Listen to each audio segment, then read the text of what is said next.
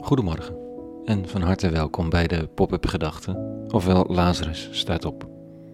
Ik ben Rico en ik schrijf overwegingen om de dag mee te beginnen. Vandaag met de titel Waar God is. Pop-up Gedachten donderdag 12 november 2020.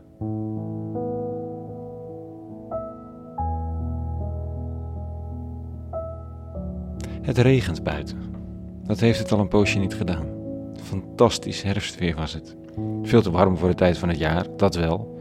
Maar hé, een gegeven paard moet je dan ook niet in de bek kijken.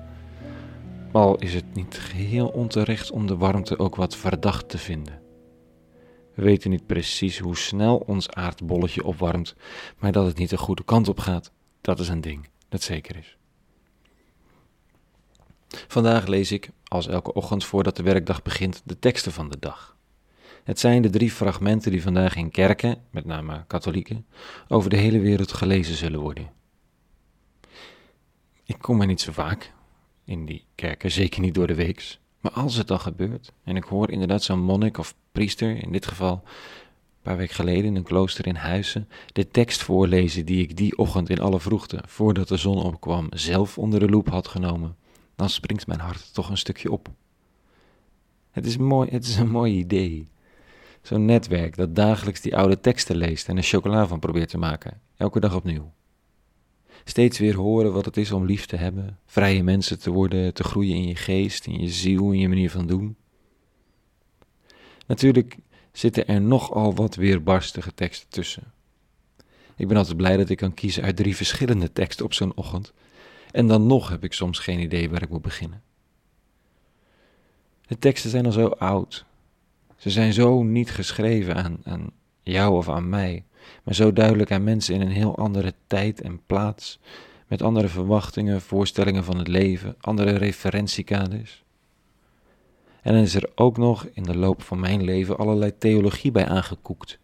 Ik hoor bij elke tekst de clichés galmen over ellende, verlossing of dankbaarheid. Abstracties van genade en vergeving. Dat kunnen behulpzame concepten zijn, hè, maar Daarvoor moeten ze eerst weer op aarde komen, super concreet worden, over het hier en nu gaan. Anders zijn ze onbruikbaar of zelfs contraproductief. Clichématig spreken over de oude teksten van christendom vergroot de afstand tot de tekst. Dan kun je beter zwijgen totdat er wel iets is. Of beter nog, spreken over het feit dat je slechts clichés voelt opkomen en daar een broertje dood aan hebt. Werken met de teksten van christendom en het vinden van inspiratie kan net zo goed betekenen dat je oude betekenissen afbreekt omdat je er niet meer in gelooft. Of omdat ze geen recht doen aan de werkelijkheid. Het uit de weg ruimen van oude troep waar je niet meer in gelooft is een uiterst zinnige bezigheid. Een Marie Kondo van de geest. Levert de interpretatie die je geleerd hebt nog vonken van fascinatie op? Hou hem dan. Zo niet, zet hem dan aan de straat. Waarom zou je hem houden? Maak wat ruimte in de geest. Al schrijven heb ik nog niet verteld wat ik deze ochtend las. En wat ik een prachtig zinnetje vind om de dag mee in te nemen. Het is deze. Toen Jezus door de Fariseeën de vraag werd gesteld wanneer het Rijk Gods zou komen, gaf hij hun ten antwoord: De komst van het Rijk Gods kunt u niet waarnemen. Men kan niet zeggen: Kijk, hier is het of daar is het, want het Rijk Gods is midden onder u. Waar is het Rijk Gods? Nou goed, dan moet je natuurlijk eerst even iets willen duiden van dat wat, wat het Rijk Gods dan zou zijn. En dat is allereerst de situatie waarin de eeuwige het politiek, religieus en maatschappelijk voor het zeggen heeft. Gezagsdragers die zich buigen en de voorschriften van de eeuwige tot op de letter volgen. Het einde van machtsmisbruik en vijandige overheersing, zoals de Romeinse, die het Joodse volk in die tijd onder de knoet had. Men hoopte erop, vocht ervoor, hield zich aan religieuze voorschriften op dat de eeuwige toch ooit mocht gaan ingrijpen, of organiseerde revoluties in de naam van diezelfde eeuwige. En als er dan gevraagd wordt wanneer die bevrijding plaats gaat vinden, hoe lang het nog duurt, zegt Jezus van Nazareth dat het er al is.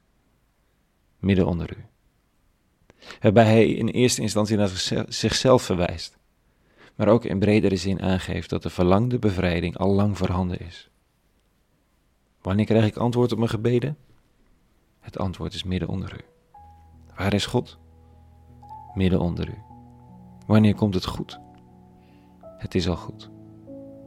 Dat is de rabbi ten voeten uit, een manier van omdenken en omzien. Dat wat je verlangt is onder handbereik. Het vraagt alleen dagelijkse oefening en overgave om het te zien en het steeds opnieuw weer te ontvangen. Tot zover vandaag. Een hele gezegende donderdag gewenst en vrede en alle goeds.